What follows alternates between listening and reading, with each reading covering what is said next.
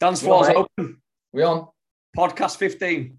Podcast 15 with special guest, Mr. Ali Fraser in the house. How are we feeling, Ali? Ah, mate, not too bad at all. Thank you very much for having me on. We just had a bit of a laugh and a joke before coming on, uh, telling Ali that this podcast was extremely serious. There was no swearing, and also we threw an extra one in there saying no Scouse accents allowed. Um, but Ali's going to do his best to speak the Queen's English for us, aren't you? Yeah, that's not happening. Um, like I tried to do an Irish accent before, and like that went down bad. So give us your best Irish accent. Come on. Oh, not a chance on here. Go on, just no. give us a special. Well, like give me something to say then, and then let me. Uh, what, what's what we were down the same Irish like? Top of the morning to you. Top of the morning. Oh, that's not bad. Not bad. It's not bad. I'll rate it a six. I'll, take, I'll take a six. It's better than what normally get rated out in life. Um, but go on. Yeah, no, all good. Um, yeah, so guys, welcome to this. Uh, Ali is an exercise specialist, but I'm going to let him um, introduce himself uh, and give us a bit of a background on his story. So, yeah, mate, uh, literally take, take it away. Um, who are you? What do you do? All right, okay, cool. I feel like I've done this quite a few times over the last couple of days. Should be teaching tomorrow and I have to like no, a no, no pressure then. No pressure. Yeah, who am I kind of person? So um, I've been in the industry for must be about 10 years now, roughly. Uh, I got a very, very fortunate start to my career in regards to work for a company who were very, how can I put it, Gary Gray, Paul Chek esque. It's like I learned a lot about anatomy and and how the body moved. Just Maybe the, not from a. Don't know. Just for listeners that don't know, Ali, who those people are. What's the, uh, where are they from? So Paul Chek's away with the fairies now. Um, like he's like if you want like the definition of holistic and like person who like lives how we lived hundreds and hundreds years ago, like he's probably one of them. Um, but he was like a very, very well known personal trainer around like the 80s and 90s. So it's like when Charles Poliquin was and, and who else was probably up there? Charles Poliquin, yeah, Gary Gray, Paul Chek, and there's probably a few other sorts of strength and performance coaches when so it's like PTs were mainly or coaches really aimed at like the Olympics. Like these guys worked with Olympians essentially uh, and making these people perform at an extremely high level. So like, and then Gary Gray, the only way I can describe Gary Gray is, and then he was, he man, he mentored someone called Phil Mansfield, who mentored uh, the owner of the company. Um, very movement based. Okay, so as I said, like I learned a lot about function and how the human body moved now, in regards to translating that into getting people results, there was not much crossover. So even though I'm very, very blessed in regards to like the the the PT start of my career, um, it was really translating over to what I loved, which is like resistance training, training in general. Like that's that's our passion, as we spoke about yesterday. Yeah. Um, so moved to another company, managed that company, uh, ABS in Liverpool, and that was mainly transformation based. Uh, and then went off my own. Now, in regards to like my education background, prescript educated, RTS educated, M10 educated, uh, worked at Cal for four and a half years, um, mentored by the likes of James Sutton, uh, Joe Jeffrey, Dr. Dean, um, had all these people under the, I was working with Jay Carter for a little bit. So I've always been a passion for learning. But in regards to like my true passion, in regards to like this industry, if you want to break it down into sections, training is what I love. Um, yeah. I'm obsessed with it. It's like, I think from a young age, it's always like trying to be a build as much muscle tissue as you can, like trying to be optimal. I was gonna, I was gonna say that. Yeah, take us back because this was a question that I had. Obviously, you know, oh, so, so the listeners know me and Ali met on RTS, which is which is resistance training specialist uh, program that we did down in London with a, a certain Michael Golden, which is fantastic course. But obviously, we became really good friends through that course as well. You know, like-minded individuals. Uh, but one thing I was saying to Chris before we jumped on was actually, do you know, I don't really know Ali's like full background. Like, why did he become so fascinated with resistance training and everything? Like, where did it start? So probably started from uni when you want to get looking aesthetically better. Okay. And um, I've always been obsessed so you, with. So you went the opposite way to a lot of people at uni. you got aesthetically um, better, and the rest of them drank and ate what they wanted. Chris. Yeah, Listen, we, Chris. We, we, we, spoke about my uni days, and I was very well rounded more ways than one. Fair enough. It, it, it's a very good question because it's like I got into so I got into a really bad habit with the gym. Like I used to go way too much. Like I was going for three hours every day. Yeah. Um, and then my granddad got me a personal trainer. Funny enough, when I was like 18, 19. Yep. That was my first introduction to personal training itself. And then that's how I actually got my first job. But in regards to like how I got into it, it was mainly just from an, an aesthetic point of view. Like you're seeing things on TV, like what was like Muscle and Fitness magazine, Men's Health, like that's what we all bought back then, wasn't it? So I got into it like that, and then I'm always I'm a competitive lad. I've always played sports, and it's just something that I could keep up. Whilst I couldn't keep up my golf, I couldn't really keep up my footy as much when I was in uni. But this is something else that I could really delve my teeth into and like improve. Yeah. But like if you guys like if you if you look back at what you used to do to what you probably wish you should have done, it's like chalk and cheese. But I've got to I'll give a shout out to a lad called Nathan Smith. Like people from Liverpool know who he is, but he was the first person, and I really wish I listened to him more at the time, looking back on it. He was the first person who sort of gave me this program, which was this sort of volume modulated as opposed to just doing as much as you can. Yeah. Like that's what I did when I was younger. I was just like, how much chest could I do? How much arms could I do? Didn't didn't we all? We Yeah, all ended up, with- we all ended up with these funny rounded bodies, didn't we? Yeah. Like shoulders coming forwards, we just blasted chest all day long. Yeah, it was it was just um, and, and looking back on it, it's like he really knew his shit. But there you go. I've already broke one of the rules of we're allowed to swear. Um, he Hey, really- don't worry about that. I, Yeah. Last time when we had a guest, I really behaved myself. No fucking chance this time. Not Oh, really. it was- all right. Ni- Nina went to me when she uploads these. She went, "Is just every podcast explicit?" I went, "Yeah." yeah, yeah, yeah. Yeah. I said, "Yeah, it is." You, you're safe, mate. Carry on. It's real, doesn't it? Let's be fair. Yeah, we're, we're, we're real humans, and that's like I say, we want to just you know every But it's now when and you're again- passionate about something, isn't it? When you're You're- passionate, when you're passionate about, you like, you, you just let yourself go, essentially, don't you? Like you 100%. literally just speak from 100%. like I want to say speak from the heart. That's a little bit too deep in it, but you literally just speak how you feel, essentially. Say that on Um, here, Al. You can say that. and I, and I feel obviously a lot of swear words when I'm talking. Um, but yeah, it was it was mainly that was from an aesthetic thing, and then I really loved the idea of coaching. Maybe, maybe not like PT, but I love like training with my mates and like like pushing them. That makes sense, and like Yeah, yeah, making yeah. them hit a PB. And then that was my first introduction to sort of that kind of world. Like I was doing design engineering in uni. Um, so again, you could sort of argue like that's where like the mechanics and like that passion come from it a little bit, even though it wasn't really that much mechanics based. But yeah, it was more just I loved the coaching side and I loved it when you're seeing someone hit a PB and and like everyone just pushing themselves like you would with when you're training with your mates. Um, and I, I, I like I, this gonna sound really messed up, but I really like fucking myself up. Like really, really like annihilate myself in the gym. Like I, am I going to say, and what you mean by that, you just explained it there anyway, is, is training to that next level, Yeah, right? Which is a level that, I mean, you tell me a percentage. How many people actually understand training to that level that you'll train to? um probably five, ten percent. If that. Yeah, yeah. If If you, if you take the whole population, it probably would be less. But Yeah. like, it, it- but it, there's no feeling like it. Like it, you, either love it or you don't. It's it's one Yeah, of them. It's, you either do love it or you don't. But when you know you've left nothing, like that's why I hate trying training by myself sometimes. Like even though I'll go to as close as you can to a mechanical failure, it's like you probably do have fifty percent left there because like with profiles and whatnot, someone could just assist you with the spot. Um, but at the end of the day, like if you look at the research now, it's like should you actually train to massive failure and all that from a nervous system recovery point of view? But regardless of that, there's like there's no feeling like when you put someone on a hack squat or you're on a hack squat, and it's like I'm not getting beat by Rob. So with, so with that, oh yeah, we, we had fun with that as well down in London, didn't we? And obviously, uh, for us, we're fresh on the back of our exercise execution day. You know, me and Chris, which we did with the RCA clients. And um, what was funny, Ali, I, I know I told you this yesterday, but for the listeners, was um, one of the guys who I coached years ago uh, called me out and was like.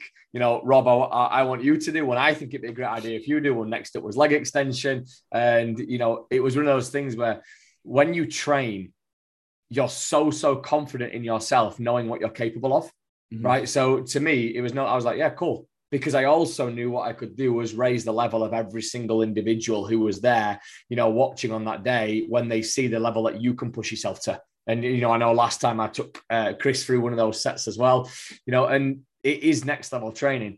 But when you say then like you say it breaks down or it affects like the nervous system and everything and there's all this research going into it so one of the things that we said was, you know, look, we're not saying train like this every single session, okay?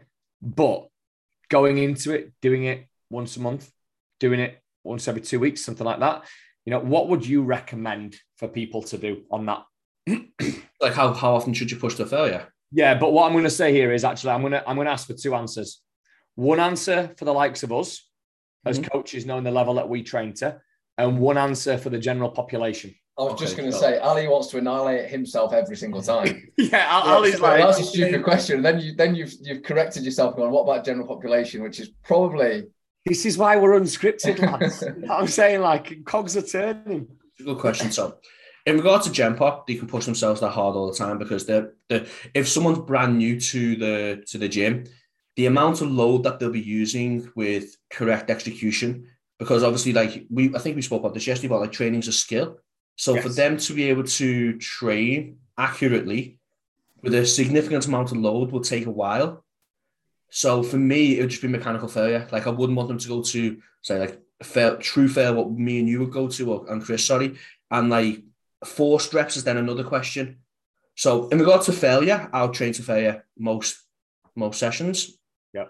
In regards to forced reps, um, they need to be tactically put, but to answer the question like accurately, it, it'll all depend on so it's like your biofeedback, like how's your recovery, where foods are, what's your rest of your sessions look like.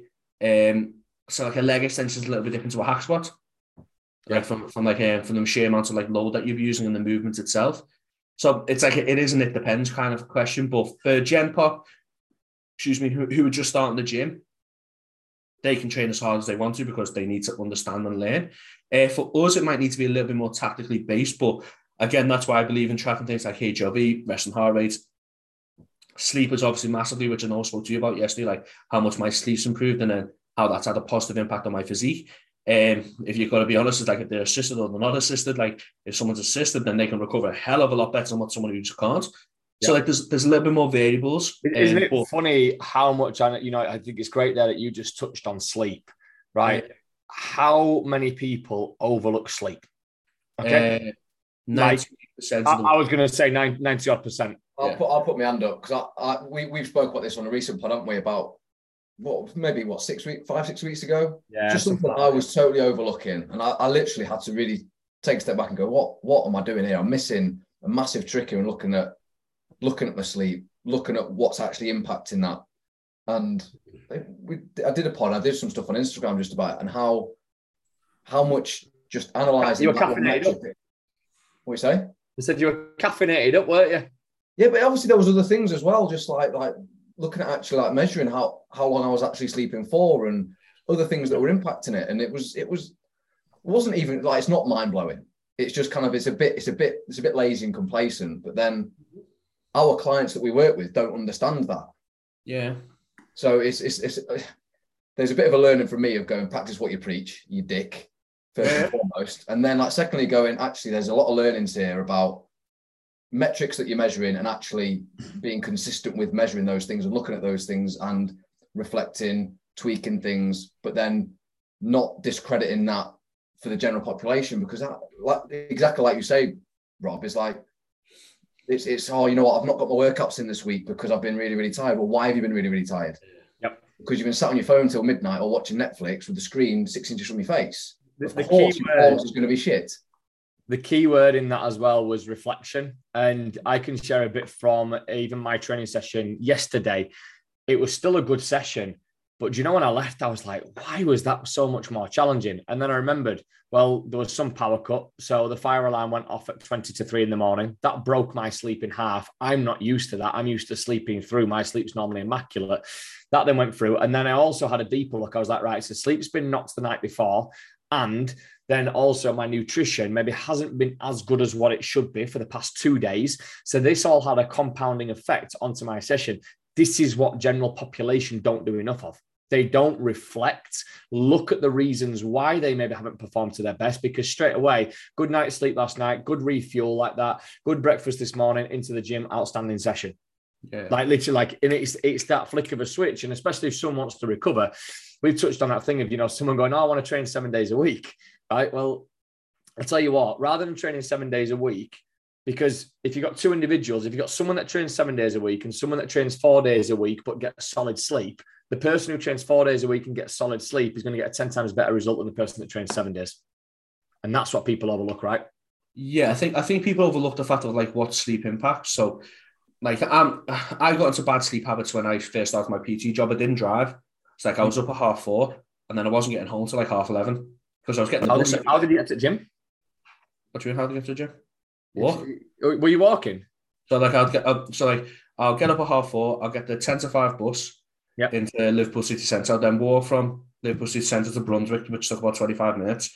Start my first session at six. I'll do some PT sessions, and then luckily there was another gym that was about a ten minute walk. I walk there, train, walk back, probably have a nap in like in the office, uh, and then I'll finish that, and then I'll walk to the bus station, um, and then get get dropped off. Well, get dropped off by the bus, and then walk home. So I'll probably like, and when you're into them habitual routines from a young age, from like the age of 21, 22, it's just sort of stayed with me.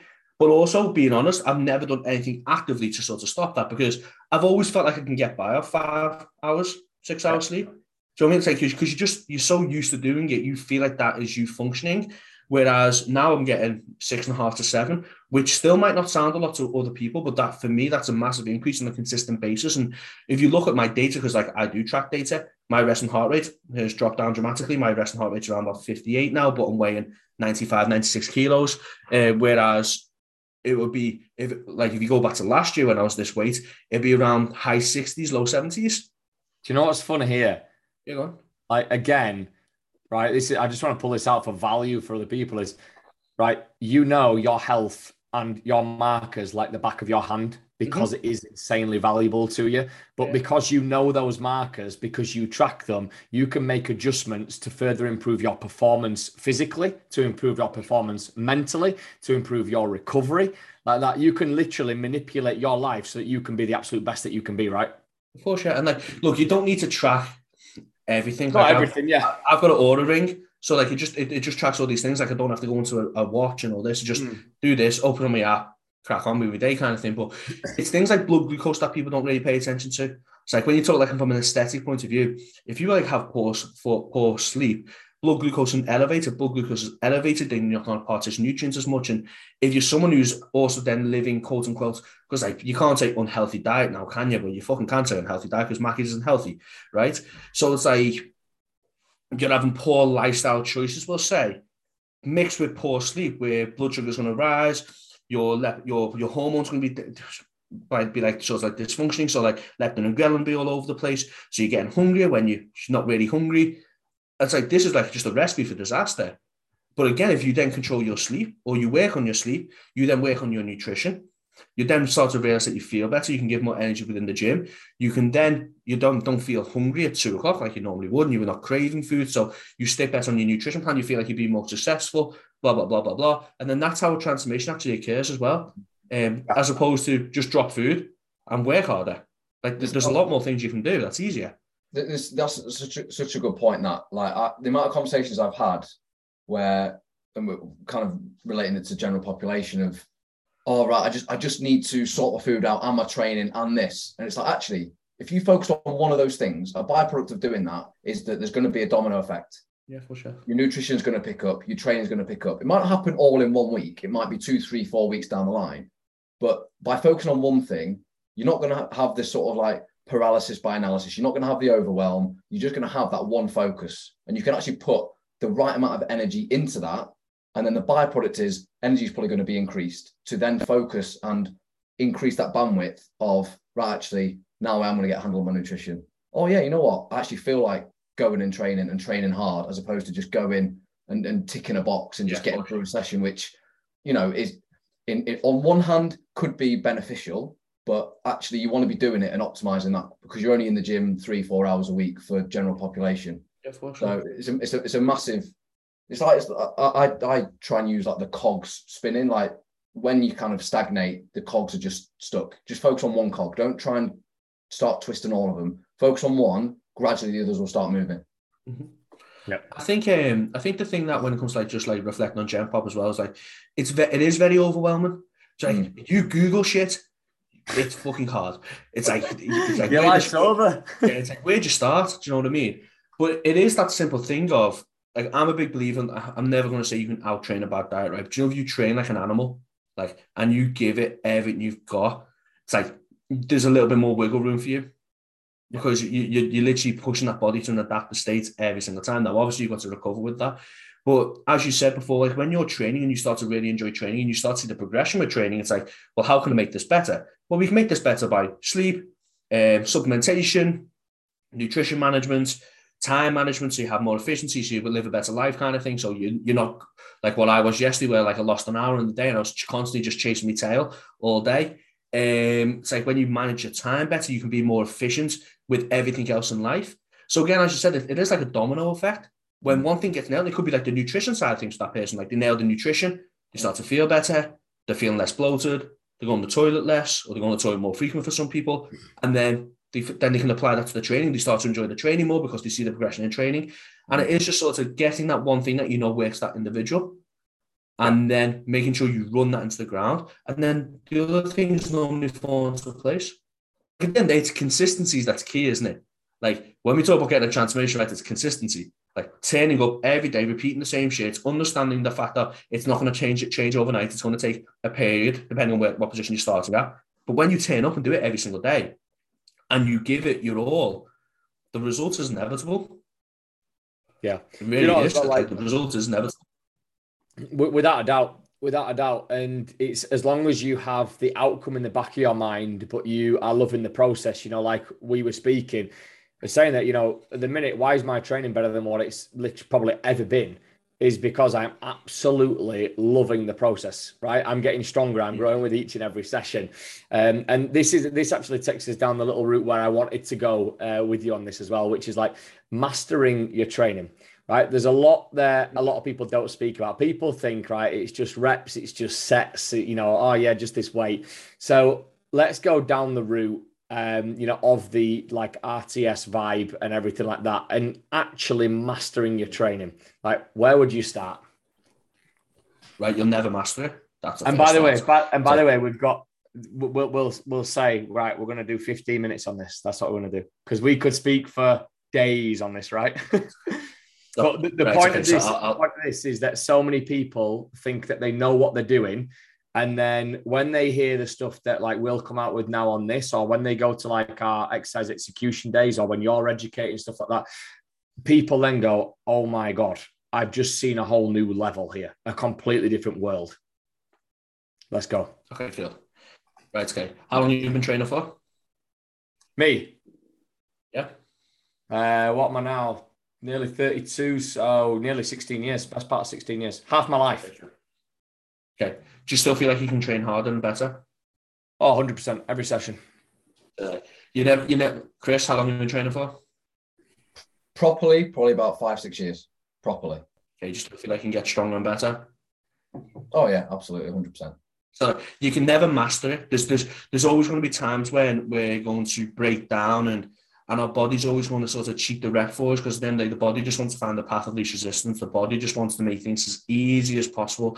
And when it comes to, and if you're a power lifter or somebody just wants to get really strong, you want to make things as efficient as possible. You do. Like if you see bench presses when they're doing powerlifting, like the chest is like that far away from the bar. It's like you, you just don't want to don't you just don't want to move it that far. That's why they have them big arcs in the back.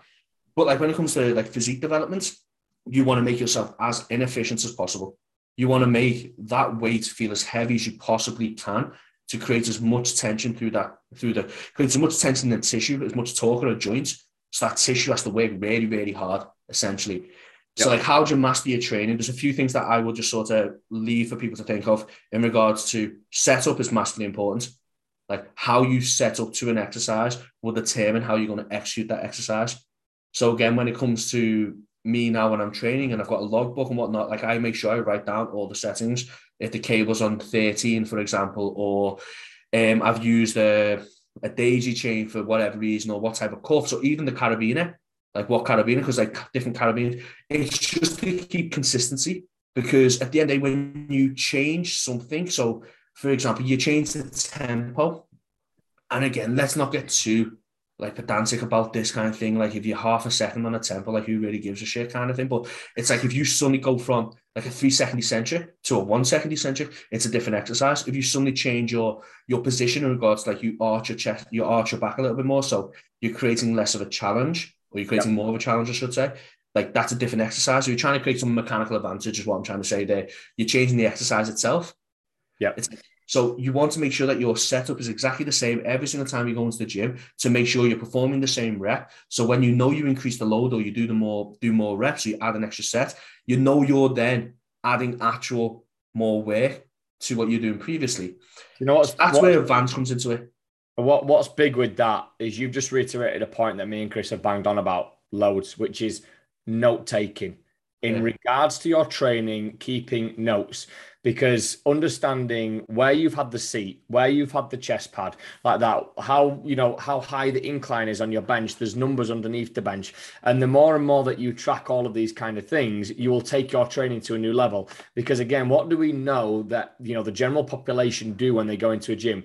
nine times out of ten they walk into the gym not our clients because they have programs and actual like clarity on what they're doing but they walk into a gym with no program no idea what they're doing swing a couple of weights around do some random setups on machines and then leave right and and that's the thing like so if anyone's listening to this that has never trained okay or is that kind of individual get clarity over what it is that you're doing start to actually write down and note down the exercises note down your setups so that you can understand it and then you'll start to see progression with your training which will then increase your confidence when you're training and also dramatically improve your result Yeah, hundred percent. Um, and then, like, if you want to get a little bit more advanced, it's actually the ability to contract the tissue. yeah which is difficult right Yeah, hundred percent. Is like I think we spoke about this yesterday, or definitely spoke about it with someone Yeah. yesterday. Like contracting a, t- a tissue on the concentric is easy. And when Ali says tissue, by the way, guys, he means muscle. Okay, Yes. contracting your muscle, the muscle that you're actually supposed to be working. It's it's easy to do it on the concentric. Yeah. To keep tension on the eccentric is a massive skill because it's so easy just to go. Uh, uh, Do, do you actually have the cameras on? What, what- on when? Do people actually watch this or is it just like audio? No, no, no. They'll watch it. It'll go They'll on watch it, YouTube. okay. You- YouTube, mate. We've got we've got 200,000 200,000 Oh, subscribers, Ali- Ali subscribers, was mate. Nice. Nice. I, better get a follow then.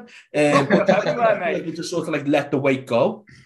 It's like that's not under control. So like when when people talk about tempo as well, for me it's just control. And you might have specific places where you want to pause, where you really want to challenge the tissue. So for example, on a hack squat, you want to probably pause at the bottom because that's where the biggest challenge is. Uh, nobody really pausing at the top. Leg extension, you want to want to pause at the top because that's where the biggest challenge is, for example. But for me, it's like on that eccentric, you've got to make sure you still control that load, which again, as I said, is, is a massive skill, especially when it comes to, and like this is where like sort of skill acquisition comes into it. If you take a squat, a barbell squat, compared to a leg press, they are completely two different exercises. People will say, oh, it works the quads, hamstrings, glutes. It's like, yes, but there's a completely different thought process that goes into every single one then because the leg press, you've got stability created by the machine itself in regard to the pad. Um, like the back pad, you've got handles to pull yourself down. But when it comes to a barbell squat, I don't think people understand the technical ability it takes to squat.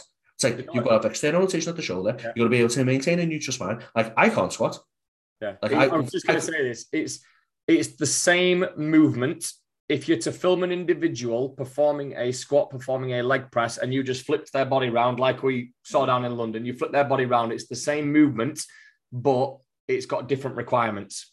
Yeah, hundred percent. And uh, so, like, um, I've literally, like I said, like I'm, I'm a big advocate of Jordan Shallow's prescript as well, and like we shouldn't neglect the skill of squatting, but we've got to also understand the goal of the client. So, so the goal of the client is to build as big a legs as they can, or build as big a glutes as they can. You want to make sure you can train them as hard as they can within like stabilized movements, if that makes sense. So things like leg extension, leg press, hack squats, these kind of things are going to be massively beneficial, but you still can't neglect stability. Like the more stable a joint can be, the more skill you have at stabilizing at that at that joint at that um, at that joint, the more force you're going to be able to output.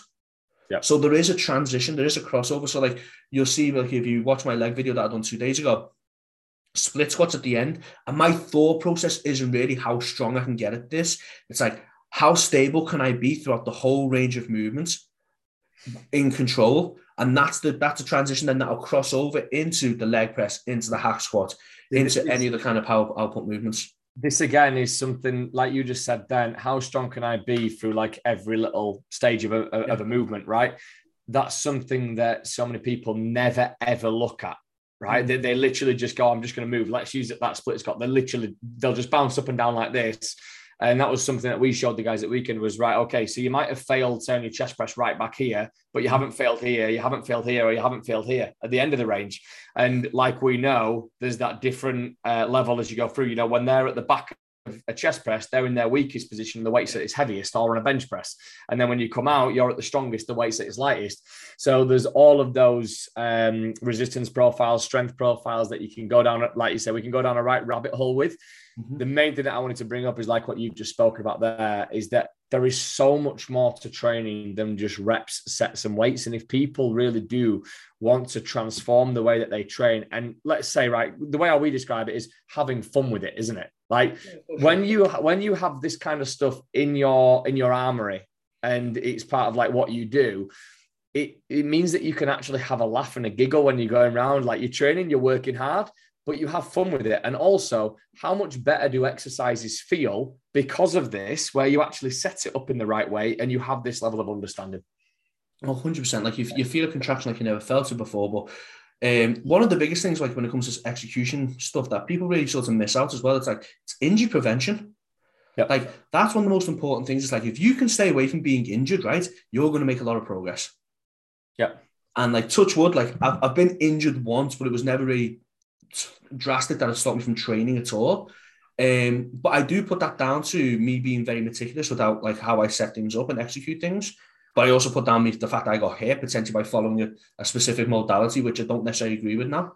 Um, but yeah, it's like it's injury prevention. It's like understanding what you're capable of and working within them capabilities, but not just leaving that and trying, but also trying to improve. So I was talking about range of movement there, for example. If you've only got so much external rotation of the shoulder, just make sure you work within that when you're actually training, but don't just say that's my range of movement. It's like, okay, try and improve it. Because the greater range of movement you can gain, the more of a challenge you're going to put in that tissue, and then there's more progression as well at the end of the day. Trust me, like you don't want to go and keep on putting on, if you're trying to put on muscle, keep on on muscle, keep on on muscle, and then you can't put socks on. Yeah, and have a, have a strong range. Yeah, it, it's, it's like, so like, how like how explicit? Like I last year I struggled to wipe my ass. like, we said it was explicit, guys. We said it was explicit. I was 101 kilos. Like rotating around like that without my lat cramping was horrendous.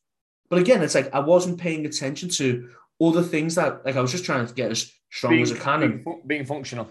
Yeah, and so but these things again, like when I've really delved into like the prescript kind of things, it's like it does make you aware. Like he says, our function badge structure. That's about one of Jordan Shallow's quotes, and I think yeah. it's a very very good one because like if you go down like the RTS model, it's sort of it's sort of not the same kind of thing. And again, this is where I was speaking to my friend about this before. You take things from one, take things from another, and then you make your own modality and what you believe works for yourself and your clientele on that given time. Um, but yeah, like training, as you said, we can go on and on and on because it leads to so many different rabbit holes, and you can take this a little bit too complicated you can like you can overanalyze everything, and then that sometimes can suck the joy away from people. Like I'm not a, I don't think everyone has the logbook.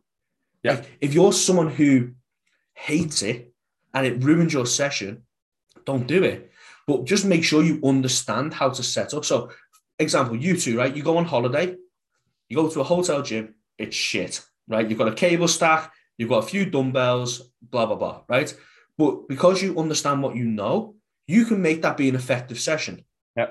That's what I mean. It's like you don't have to use all these tools to become a really, really analytical, but it's like having these tools in the bag means that wherever you are, you can make things effective.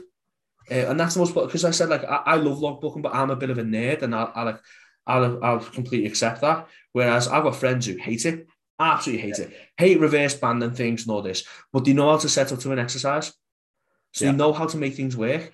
But again, like for most Gen Pop, they don't know that because they haven't been doing it as long as long as what my friends have been to understand that. Or, or they've or they've never reverse banded anything.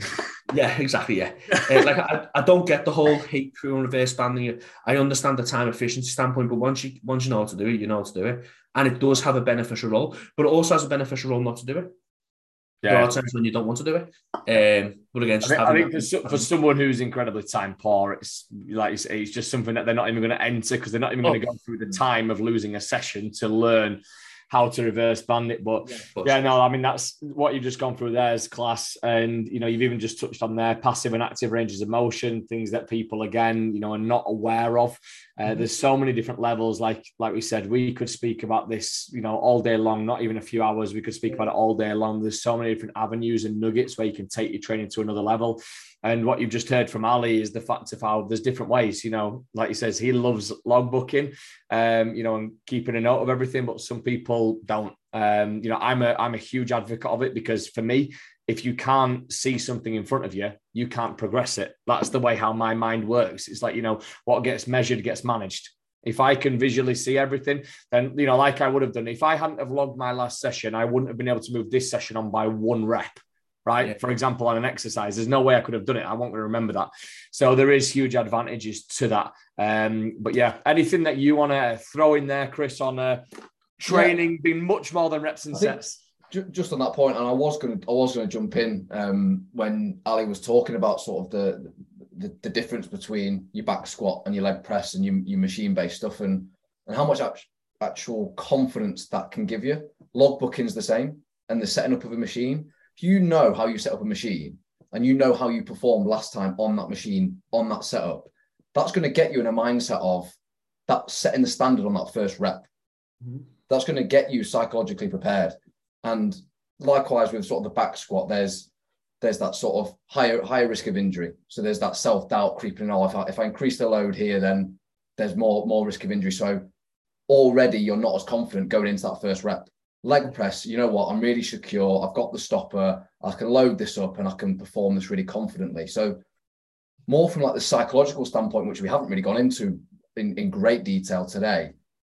I think for the Gen Pop people to kind of go in and think where their confidence in the gym is, what that looks like, write it down, setting up. It just gives you, I think you, you said the word clarity, Rob, and I think it's massive. It just gives you that that sort of just air of air of confidence going into that first rep of now now I'm here, I'm meeting business. Whereas if you haven't got that information, you haven't got that data, you haven't analyzed it, you haven't reflected on how you performed last time, you're already one or two reps behind where you could be. Yeah, good point yeah. Awesome. Thank you for thank you for coming on, Ali, and thanks to everyone obviously for listening. Before we do wrap it up, uh, tell us, Ali, how can people find you? Right, so I have to keep remember this. I think it's Were you Ali, prepared for this? yeah, Ali underscore Team Premier Physique, or it's Ali dot Team Premier Physique. It's one of them anyway. Um, do you want me to tell you? Do you want me to tell you? Ali, yeah. Team Premier Physique.